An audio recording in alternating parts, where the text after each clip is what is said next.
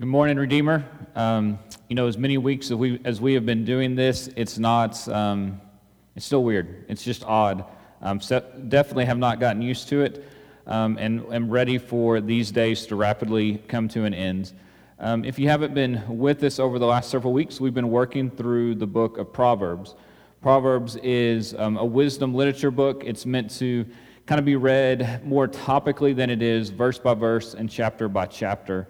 And so what we've done is we've just looking at we, looking um, is not a word. We have looked at topics um, through Proverbs um, like money, like work, emotions, friendship, those type of things through the lens of Proverbs, um, desiring to gain not just more knowledge or information, um, but wisdom, knowing that wisdom is defined in Scripture really as being skilled at living, and that wisdom is found in the embodiment of Jesus, that wisdom comes from God. It's not just the accumulation of more knowledge, but it's knowing how to take knowledge um, and the things that God has called us to and to live well.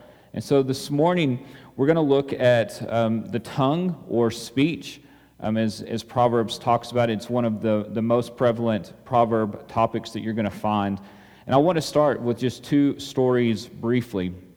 Um, the first being this uh, I remember being in elementary school, and there was a play um, in, our, in our elementary choir that everyone had to have a part in, and you had to try out. And I remember uh, memorizing um, a poem. I think it was the Christmas story kind of poem, the night, or it was the night before Christmas, um, to be specific, and having to present that in front of um, the choir teacher and a couple other folks that were helping. And as we're, we're doing this, um, and, and I've presented it, I remember later in the day overhearing them talking about my presentation. And keep in mind, I was probably third, fourth grade at this time. And their comments were, hey, great memorization, obviously can remember his lines, um, but then they started making fun of my voice. Um, and uh, I, I, remember very specifically the comments that were made uh, of it being a little bit more nasally and just some things. And, and they're just kind of having a conversation um, that I'm not meant to hear, but I hear it. Um, and because I'm talking about it now 30 something years later, obviously it stuck with me. Um, it, it marked me in a way that for years I was um, very cautious and, and, pretty embarrassed to ever have to talk in front of others. Um, it, it, honestly made me think I was probably not called or meant to be a pastor. I'm having to speak, and, and on, honestly, um, if you wanted to, to quickly wound me, um, my voice is one of those things that, I, that still is, is just marked and scarred a little bit by words that were never meant to be heard by me. Right? And I think if we're honest, most of us have some stories, um, probably more than one. Um, I know I have more than that one, where people have said things and we just can't quite get them out of our head, um, out of our heart. They have marked us in ways that we wish they wouldn't have. Um, maybe it's by um, coworkers or a boss. Maybe it's by family members or friends or former friends. Um, maybe it's by someone who you don't want to have had that much power or influence in your life, and yet they do, because you just can't quite get over it. Um, that we know that the, the tongue, that speech is powerful and that it can mark us and, and we can remember those things deeply. Um, the second story uh, is, is just from this week. Um, as we walk through this strange time that we're in with COVID 19, the quarantine, trying to figure out what to do, the fact is, is, is we as a people are probably just a little more stressed and on edge than we, than we typically are as we think about um, our family's uh, financial situation as we consider um, big decisions that we need to make health um, safety security all these type of things. And whether we know it or not we're probably a little bit more on edge. I know i have been um, as much as i would like to tell you that i'm not um, there are days where i am. And and i've taken it out on my kids through being a little shorter and a little louder um, and, and, and talking to them in ways that would typically not mark um, our interactions and having the need to apologize and, and ask them for forgiveness um, more than I would care to. You know, really, I think the quarantine has, has shown me how much I want to appreciate God for being slow to anger. Um, the fact that we are um, sinners who, who go to that well often in sin, and yet He is gracious and kind um, to forgive us and to welcome us back. Um, I've, I've grown in my appreciation of that characteristic and attribute of God. Um, and so I, I, think as we enter um, our time this morning looking at the tongue and speech in Proverbs, that we can all have stories and remembrances of being wounded, um, that we've all also wounded. And maybe those aren't equal, maybe one of those looms larger in your life, but that we have all been a part of both sides of this. And so, what I want us to do is, is really just to begin by looking at, at both the good and the bad um, when it comes to speech in Proverbs um, and, and seeing kind of how it lays out these two different tracks that we can be on, that we want to be on the track of the wise and not of the fool. And so, um, where we're going to start is with the benefits, um, the good of the tongue of speech in Proverbs. Um, is first is just that, that God speaks. Like we, we always want to start with Him, that He spoke creation into being, right? That He speaks and things exist. Um, that He has spoken to us through His Word, that it is God breathed and given for our good and benefit, that we have everything we need for life and godliness from him. And that he gave us his son, Jesus, who is known as the Word, right? It's, it's the Word embodied, it's the Word in flesh, Emmanuel coming to live among us. That God has spoken the good news of the gospel that he sees us in our need and that he has made a way to rescue us, to redeem us. That Jesus has lived the life that we were meant to has died the death that we definitely deserved and has beaten our enemies, sin, Satan, and death, and has called us back into relationship with the Father through this exchange of Him taking our sin stained, rebellious nature and giving us His holiness and righteousness in exchange, that we can be back with our Father, right? That He has spoken these things to us. And so we, we know that the tongue and speech are a positive and a good thing. It's also good because He's just given us the ability to communicate with one another, to use words to, to let people know that they are seen and recognized, that they're understood, um, that they're known, and that words can be used to benefit others. And so I want us just to read a couple verses. The first would be Proverbs 10 21. The lips of the righteous feed many but fools die for lack of sense, right? Like just this idea that the mouth, the, the lips, the words of the righteous can feed many with encouragement. We're going to look a little more at this in just a moment. Um, if we turn to Proverbs 20, verse 15, there is gold and abundance of costly stones, but the lips of knowledge are a precious jewel, right? Just this idea that there are things um, more valuable than, than earthly riches. We've seen that wisdom is one of those things. And the Proverbs would tell us also that the, the mouth, the words, the lips of knowledge, right? These who are walking in wisdom after God are a precious jewel. And then if we turn over to Proverbs 23, verse 16, um, we, we see um, the, the one writing the Proverbs kind of talking to his son here. We see in verse 15, My son, if your heart is wise, my heart too will be glad my inmost being will exult when your lips speak what is right. So we just get this vision of, of one talking to a, a, young man and saying, Listen, when you speak well, when you speak right, I want you to know that it brings joy and, and um, exulting in my spirit, in my soul, to hear you use your words well. So the question is, is how do we how do we do that? How do we speak well? How do we speak in a way that would make a father want to exult? And one of those is that we can speak life, right? Now, we don't have the ability to speak things into existence like God does. That is a divine characteristic, but that we can speak life and hope, that we can speak good news and joy into situations and into people's lives. We'll turn back to chapter 10 and read just a couple more Proverbs. This is verse 11 out of chapter 10. The mouth of the righteous is a fountain of life. Right? Just this idea that the one who is wise, who is trusting Jesus, who is following after him, his mouth is a fountain of life, that when he speaks, that, that people feel um, rejoicing. They, they feel um, satisfaction in their soul and in their bones, that the words are sweet and they taste good and they bring about life. Again, over to chapter 15, verse 7. The lips of the wise spread knowledge, not so the hearts of fools, right? That, that the wise are going to speak knowledge. They're going to speak the things that they know, the things that they've learned about the character and, and, and nature and attributes of God that will bring life to those who are hearing it. right? Is that we speak the gospel. It's not just that it's on display because it is, but it's also spoken, that people need to hear the word of God and the hope that has been given to us through the life, death, and resurrection of Jesus. If we turn over to Proverbs 18, beginning in verse 21. Death and life are in the power of the tongue, and those who love it will eat its fruit. Right? Reminding us that there really are two paths laid before us. That we can speak death, right? I mean, we're going to look more at this in just a moment as we kind of look at the sin that comes from the tongue, or we can speak life from the tongue, right? That our speech can bring about either of these two paths before us. And then one final one here. This is verse 23 of chapter 21. Whoever keeps his mouth and his tongue keeps himself out of trouble. Right? Just a really practical one here that one of the ways that we speak life um, is that we avoid trouble by watching what it is that we say and what it is that we speak into others. So, what does it look like to speak life? Right? Kind of this broad topic here. And I want us to look at three specific ways that we can speak life.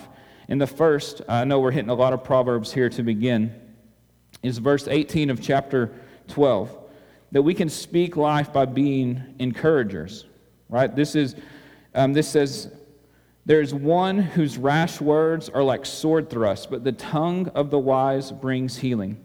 And I said um, that we're going to talk about encouragement. Um, I actually, we're going to look at that one in just a second. The first way that we can speak life is we can bring healing, right? And let's read verse 18 again. The tongue of the wise brings healing. So, how do we speak life? How do we bring healing? Right? We do this through reconciliation. Right? Often this comes through um, an apology, to be quite honest. That one of the hardest things for us to do is want to, uh, to admit wrong.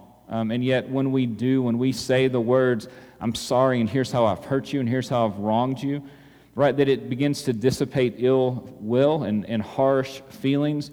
Um, strife that has been born and, and is, is welling up that wants to separate relationships, that it begins to bring peace back into it. It brings hope and peace and reconciliation. We can do this sometimes even if we're not the one who has been wronged or has wronged, but by bringing two friends or two coworkers together, looking to speak life and healing with, with wisdom, that there would be peace and reconciliation. Um, there's a danger that we have in wanting to assume, especially in close relationships, they know I'm sorry. Right? Like, I don't have to say it, they know it. I'll show them by not acting like that anymore. And listen, deeds definitely need to follow our words, so we need to have both. But when we leave things unsaid, dark things can grow in those dark places, those voids where we're not sure can we trust them? Is this a safe place at all? Right? That our pride begins to be affected either in our unwillingness to apologize, or maybe our pride is affected because we're not sure that we can believe the one who has not apologized to us. Right? And so, one of the ways that we want to speak life, church, is that we want to be a people who bring healing, um, who are quick to apologize, who are quick to seek reconciliation and to see things made right. Um, whether that is blatant sin or whether that's been a misunderstanding that just needs to be rectified quickly. A second way that we can speak life is that we want to be encouragers. Also in chapter 12, but verse 25.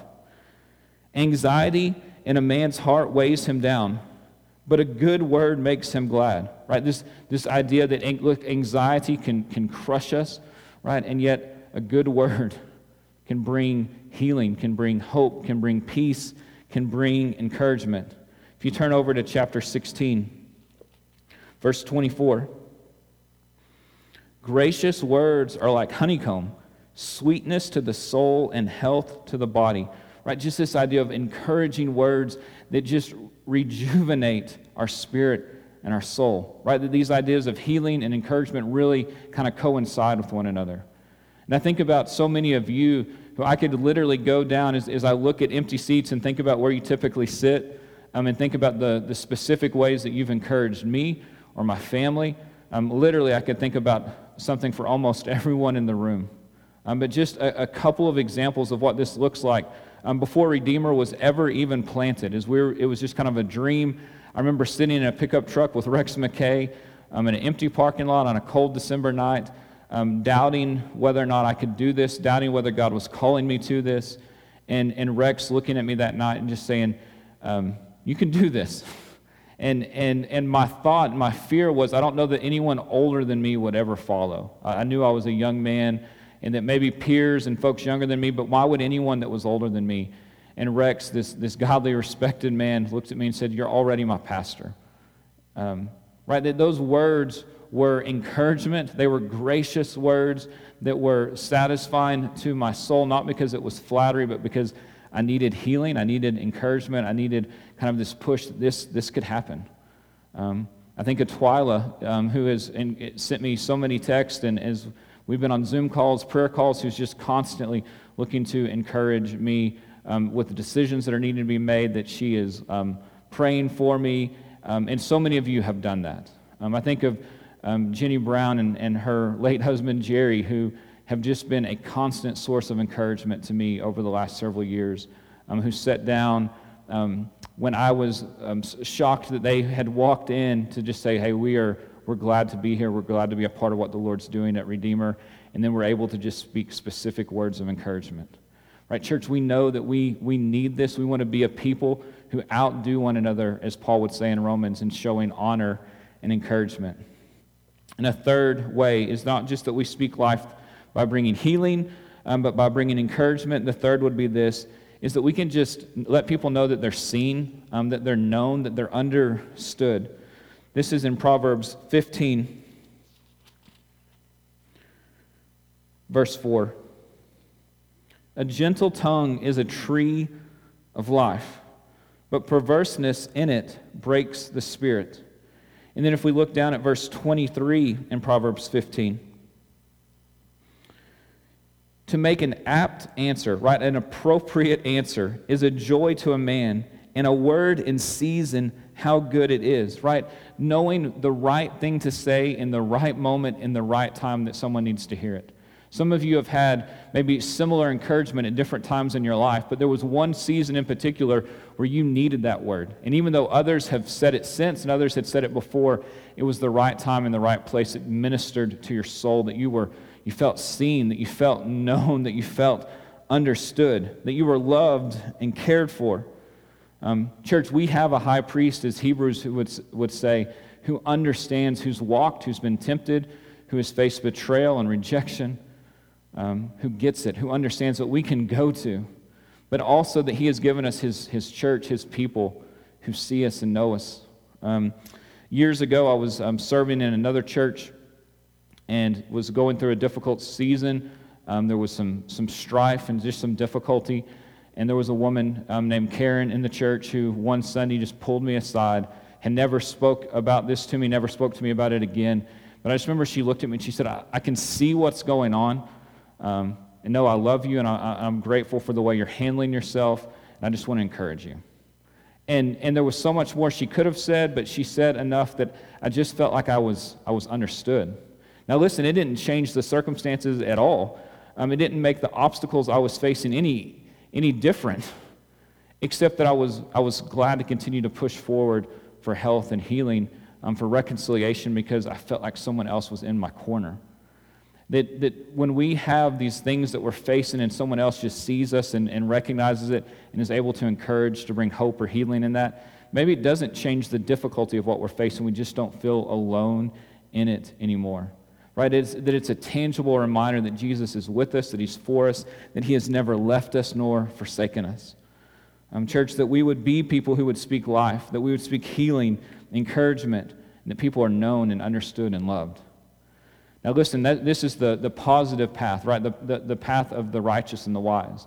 But there's another path that the tongue, um, that our speech can take, and that's the path of, of the wicked or the fool.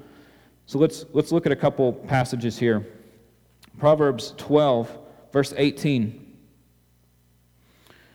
There is one whose rash words are like sword thrust. Right? Now, I want you to think about swords for a moment, right? Swords are not um, a pleasant way um, to deal with someone, right? That swords tend to leave a lot of blood. Um, it's, it's, vicious, it's violent, it's brutal. I mean, it, it's typically not clean. Um, when you think about James talking about the tongue and speech setting um, the forest afire, And we have been, we're in a place that has seen dramatic, horrific grass fires and the devastation that it can bring. That the tongue would be used to, to be talked about as a fire and his sword thrust with our words. It's meant to leave this kind of violent, bloody, messy imagery that it's not clean and nice. And those of you who have been hurt by others' words, right, you know this. It's not a clean, I'm going to put a band aid on it and be done. It is a jagged opening, a ragged wound that, that hurts and is, and, is, and is visible, and you're wondering if you're going to recover from it. Right? That, that the sword thrust and the fire of the tongue are a dangerous thing. And it's why it's easier for us, as broken as this is, to remember the hard things that have been said to us or about us, even if they weren't true, than it is to remember the good and right and true, encouraging things that people have said. That we need far more of those to outweigh one negative, um, where one negative can just absolutely obliterate us. And so if we turn to Proverbs 4 24, says this Put away from you crooked speech and put devious talk far from you. Right? He's just writing again to, to the young people who are looking to walk in wisdom. He says, Put away from you crooked speech. So, what is, what is crooked speech? Right? There are so many ways that we can take the tongue, we can take speech and sin with it. The first being gossip. The first crooked speech is gossip. Listen to just a couple verses.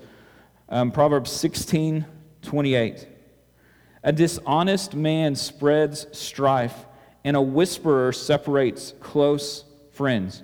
If you turn over one chapter to verse 7 of chapter 17, fine speech is not becoming to a fool, still less is false speech um, to a prince. I think I wrote down the wrong one there, but we're going to keep going. Uh, verse 8 of chapter 18. The words of a whisperer are like delicious morsels. They go down into the inner parts of the body. So I want you to notice in verse in chapter 16 and verse 18, sorry, chapter 18. In chapter 16, what we're told, right, is that, that gossip can just divide close friends, right? That it's that it's wicked and it's evil. Chapter 18 tells us that it actually tastes good. Right? That it's one of those things that we kind of like hearing the gossip. We don't mind it so much and that gossip is this destructive thing. Um, if we were going to define gossip, Greg Laurie says that um, gossip is saying behind someone's back something that you would never say to them, right? That you would never say it to them, but you would gladly say it behind them, right? That you're, you're not looking to bring about reconciliation, you're not looking to bring about a constructive conversation. You're not talking to God about them as much as you're talking to others about them, that you're looking to um, wound them and you're looking to affect the way that others would view or think about them. Right? That it's this wicked thing. And yet, if we're honest, we don't really often view gossip as a big deal. Right? We would think of something um, like adultery or, or drunkenness as these bigger sins that would have bigger consequences and outcomes. And yet, um, Ray Ortlund would say that, that you very rarely would see adultery right, devastate a church across the board, although it would have a, a, an impact in a small area. But gossip can absolutely disunify and bring destruction and devastation in a church, leading to church splits um, and, and, and massive issues, right? Because it breeds distrust breeds disunity. I'm not sure what people are saying about me. I don't know if it's true. I feel the need to defend myself. That it, that it, it brings destruction. Listen to verse 4 of chapter 17. An evildoer listens to wicked lips, and a liar gives ear to a mischievous tongue. Right? This idea that it's not just the one who is spreading the gossip, that's evil, but it's the one who's willing to listen to it. Right? Just what a dangerous place to be that we would entertain gossip. Now, listen, we could, we could spend the rest of our time on that, of, of what it looks like to have constructive conversation that leads to, to hard conversations that would bring about um, healing and reconciliation versus that that is simply looking to share stuff that we know um, with no desire to see anything changed or anything done. Right? And when we listen to that, when we give ear to that, that we are letting disunity um, creep in, that we are sinning even in just listening to it. A second way of crooked speech is not just gossip, but it's flattery. If you turn to chapter 26 of Proverbs, in verse 28, a lying tongue hates its victims, and a flattering mouth works ruin. That it works ruin. Verse 23 of chapter 28. Whoever rebukes a man will afterwards find more favor than he who flatters with his tongue, right? Saying that the one who's willing to say the hard thing will find more favor than the one who's willing to lie and flatter in the moment. And then verse 5 of chapter 29 a man who flatters his neighbor spreads a net for his feet, right? That he's laying a trap before him. And so flattery is, is almost the opposite of gossip, where, where gossip was what you, it's saying to someone else what you would never say to the person you're talking about. Flattery is saying to a person, an individual, to their face, what you would never actually communicate to anyone else, right? This is um, also from Greg Laurie right? That you're, I'm willing to say it to you, but I don't mean it because I would never tell anyone else I think those things of you. That I'm using it to, to manipulate you, I'm using it potentially to mock you, I'm using it to use you, right? To get something for myself, so I'll tell you what you want to hear, and yet I'm laying a trap for you to be destroyed. Um, and ultimately, you would have preferred a rebuke from me than you would these words that are not meaningful at all. Another crooked speech that we'll see are lies. Right? We see this in Proverbs 12 23. Simple. Lying lips are an abomination to the Lord. Those who act faithfully are his delight. Just this idea that a lie is an abomination to God. It's hated. It's, it, why? Because our enemy, the devil, is the father of all lies. It, it's, not, it, it's not seeking truth, it's not seeking reconciliation, it's looking to deceive and to bring about trouble. Right? It, it, it's a sin that looks to discredit, to move people away from the truth. If we look in chapter 11, verse 13, we see a fourth crooked speech. Whoever goes about slandering reveals secrets, but he who is trustworthy in spirit keeps a thing covered. Right? That we can slander, right? Where we're talking about someone, where we're sharing secrets, true or untrue, looking to discredit them, to harm them, to wound them looking to in, uh, influence how others view them. And then a fifth is careless words. If we look at Proverbs 26. So we've seen gossip, we've seen um, flattery, lies, slander, and now careless words. Look at verse 18 of chapter 26. Like a madman who throws firebrands, arrows, and death is the man who deceives his neighbor and says, I'm only joking. For lack of wood, the fire goes out, and where there is no whisper, quarreling ceases. Right? This section is kind of giving us both sides of this. I remember when I was doing student ministry, um, often you would hear junior hires, um, sometimes high schoolers, um, absolutely just roasting, um, humiliating a friend, saying atrocious things. And at the last second, right before they're going to burst into tears or take a, a swing at them, they would say, just joking, right? Like that, that fixed everything, that that changed what was just said because now that I said I'm just joking, it doesn't matter anymore that I said these horrible, hateful things to you. Um, right, that we might look at someone and say, Don't be so serious, I was just kidding. And yet, Proverbs 26 is going to say, Listen, you're crazy if you're throwing firebrands and arrows and death and deceives your neighbor and then say, I'm only kidding, I'm only joking. Right? That those careless words can be wounds that are not quickly forgotten. They're not quickly moved beyond that wound and scar an individual. And so, crooked speech is gossip, it's flattery, it's lies, it's slander, it's careless words. It could also be um, deceit, half truths, jokes, racism, taking the Lord's name in vain, hypocrisy, right, which is using our religious behavior to cover up our sin. Maybe it's using our personality, our temperament, um, our right to free speech, the fact that it's actually true to wound and to hurt people, to leave this mess and carnage of wreckage behind us. Church, the church is meant to be a safe place, and a safe place is where I'm not concerned about what people are saying behind my back, what they're saying about me, that I know that truth is going to happen, right? That if, that if hard things need to be said, they're going to be seasoned with, with grace and, and gracious words. That the church could be a place that is a refuge because the world is a hard place where people are saying hard and difficult things and are being cruel, right? That we see this online all the time, that, that the Proverbs, right, would, would tell us how we respond um, in comments, um, uh, whether it's Facebook or Twitter um, or blog posts, that, that those, are we seeing the person as an individual or are we looking to destroy them with our comments and our words? right? The, the, the way we handle ourselves in the digital age um, through apps and different things are going to matter. Is are we seeing our words is speaking life or speaking death? To bring encouragement and healing and hope or destruction, right? Laying traps for people.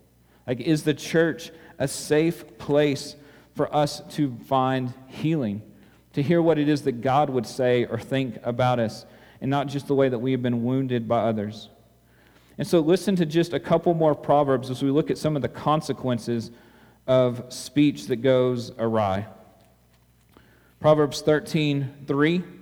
Whoever guards his mouth preserves life. He who opens wide his lips comes to ruin.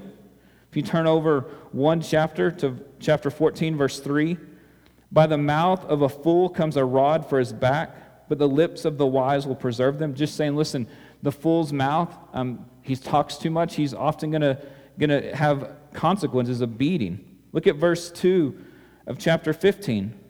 The tongue of the wise commends knowledge, but the mouths of fools pour out folly, right? Just constant foolishness pouring out of their mouth. Then, one final one. I, just love the straight um, to the heart of this. Verse 6. A fool's lips walk into a fight, and his mouth invites a beating.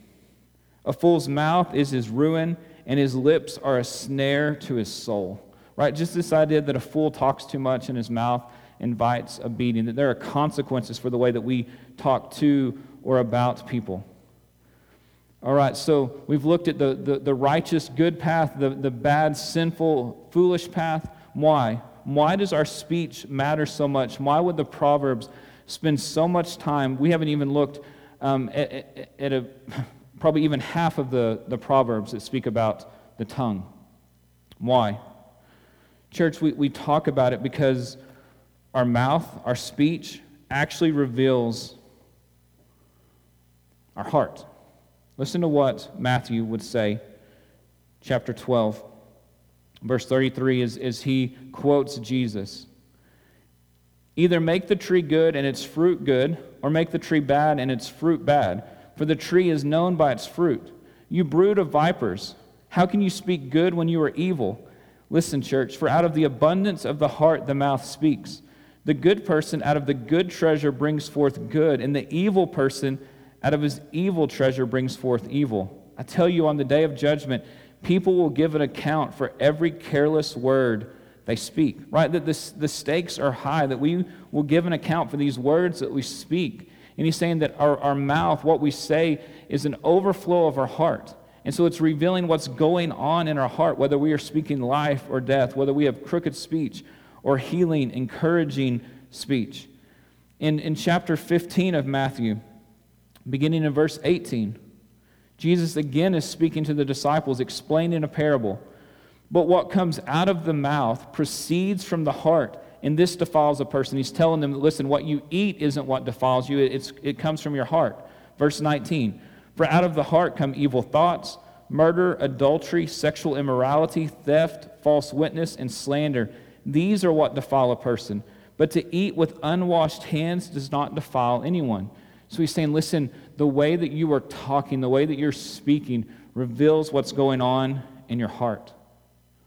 That we, it reveals that we have a need, that we lack self control, that we're not able to bridle our tongue, as James would say, um, that we don't have the self control that we need, that we need rescue, we need the Spirit, we need the fruit of the Spirit, which includes self control that we would need the Spirit to guide us as we are transformed into the image of Jesus. And so, some rules here, um, some ideas for how we can begin to see our speech um, more honor God quickly. We want to be slow to speak. You can look at Proverbs 15 28 for that. We want to listen first. This is Proverbs 18 13. that we, that we listen before we talk, that we're slow to speak, even if we end up agreeing to disagree, that we are gracious in that. And that we want to guard our mouth, Proverbs 13 3 that we want to pursue Jesus and His Word, right? If, if out of the overflow of our heart the mouth speaks, then we want what's coming in to be the Word of God. We want it to be the, the image and the reflection of Jesus flowing out of us, right? That Jesus had no wasted words. Then in John 7, we see that they said, No one speaks like Him. Church, that when you go to Him, you're safe. Even if He has hard things to say to you, it's meant for restoration, for salvation, for transformation that it's meant for repentance and to, to make us look more like Him, that there's no sin in His words, that there's safety in them, that He had no careless words, no jokes that went too far, right? That out of His mouth was, was perfection in His words and no sin, that they're true, they're gracious, that we would long to look more like Him, that we would reflect His character and not the character um, of our enemy, the father of lies as we have crooked speech that looks to destroy, to defend ourselves, um, to justify ourselves and our behavior while hurting others. And so we begin to see this standard. This is Colossians 4, verse 5 and 6. Paul writes, Walk in wisdom towards outsiders, making the best use of the time. Let your speech always be gracious, seasoned with salt, so that you may know how you ought to answer each person. And then or, yeah, Ephesians 4:29. Let no, uh, let no corrupting talk come out of your mouths, but only such is good for building up, as fits the occasion, that it may give grace to those who hear. Right? The church that we want to, to have an answer for those who ask, that we want to be able to speak with grace and with kindness, with no corrupting speech. And we know that we can't control our tongue apart from the Spirit of God transforming us, apart from Jesus rescuing and saving us, that we would reflect His image to those around us. And one final way that we can do this is that we can take His example.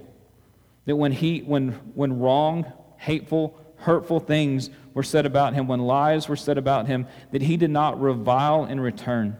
This is 1 Peter 2, verse 21. For to this you have been called, because Christ suffered for you, leaving you an example so that you might follow in his steps. He committed no sin, neither was deceit found in his mouth. When he was reviled, he did not revile in return. When he suffered, he did not threaten, but he continued entrusting himself to him who judges justly. He bore himself our sins in his body on the tree, that we might die to sin and live to righteousness. By his wounds you have been healed. For you were straying like sheep, but now you have returned to the shepherd and overseer of your souls. Church, that we don't have to correct every word. We don't have to defend ourselves. We don't have to revile in return. That we can reflect the image of our God and Savior who has rescued us, who has made us His, and who has given us an example, knowing that He is the vindicator, right? That He, um, he sees and knows the truth and that He can heal those scarred and broken parts of our heart. So, church, two things as we end. One, if you have these scarred, broken areas, that you would ask for healing, knowing that Jesus sees and He understands that He's faced it, that He will bring healing to you. And in that, that you would ask Him, Jesus, how do you see me? So maybe a good exercise this week would be to just to write through some scripture, some things that you know. How does God see me? What does He think about me? What does He say about me? And as you think of scripture, as He encourages you with this, that you would share it with others, that you would be an encouragement and a life giver in that. The second is this that you would ask others, maybe someone close to you, a friend, a coworker, maybe um, a spouse, a child, a parent, a good friend what, what does my mouth say about me? Right? Like, what does my speech, my tongue say about me? And, and let them speak without feeling like you have to defend yourself. Apologize if necessary, repent if necessary. The church, that we would be a people who would glorify God with our mouth, right? That our tongue would be pleasing to Him as it would honor Him. That we would trust Him for our healing, that we would repent where we have failed. knowing that what we need is the rescue of Jesus, that there is no condemnation for those who are in Christ, um, that we want to walk reflecting Him. Church, let's pray. Father, we come to you this morning knowing that our tongue um, can often be out of control. Um, God, we are asking you for wisdom to know when to speak, um, even hard things graciously. Um, God, to give us strength to, to listen first and to, to speak slowly. God, we're asking for healing for those wounded areas, um, God, that maybe we're afraid to even look at because we're afraid of, of what it does to our psyche or our spirit. God, that we would not be quick to make excuses, that we would be willing to repent, that your spirit would, would shine um, your light, your searching light in our hearts and our minds to, to places where we are not pleasing you, we're not honoring you, and that we need to repent of it. And God, for those who would right now think, I have no way of having control, I, I can't even begin to imagine it. God, that, that maybe it is that they don't have your spirit, and that even in this moment you would be calling them to faith and belief in you. That you can not only bring healing for where they've been hurt, but that you can bring salvation because they have rebelled against you. That they would trust you, that you are safe and good. Father, would Redeemer be a safe place? Um, God, would you protect us from crooked speech that would sow distrust, disunity, and discord?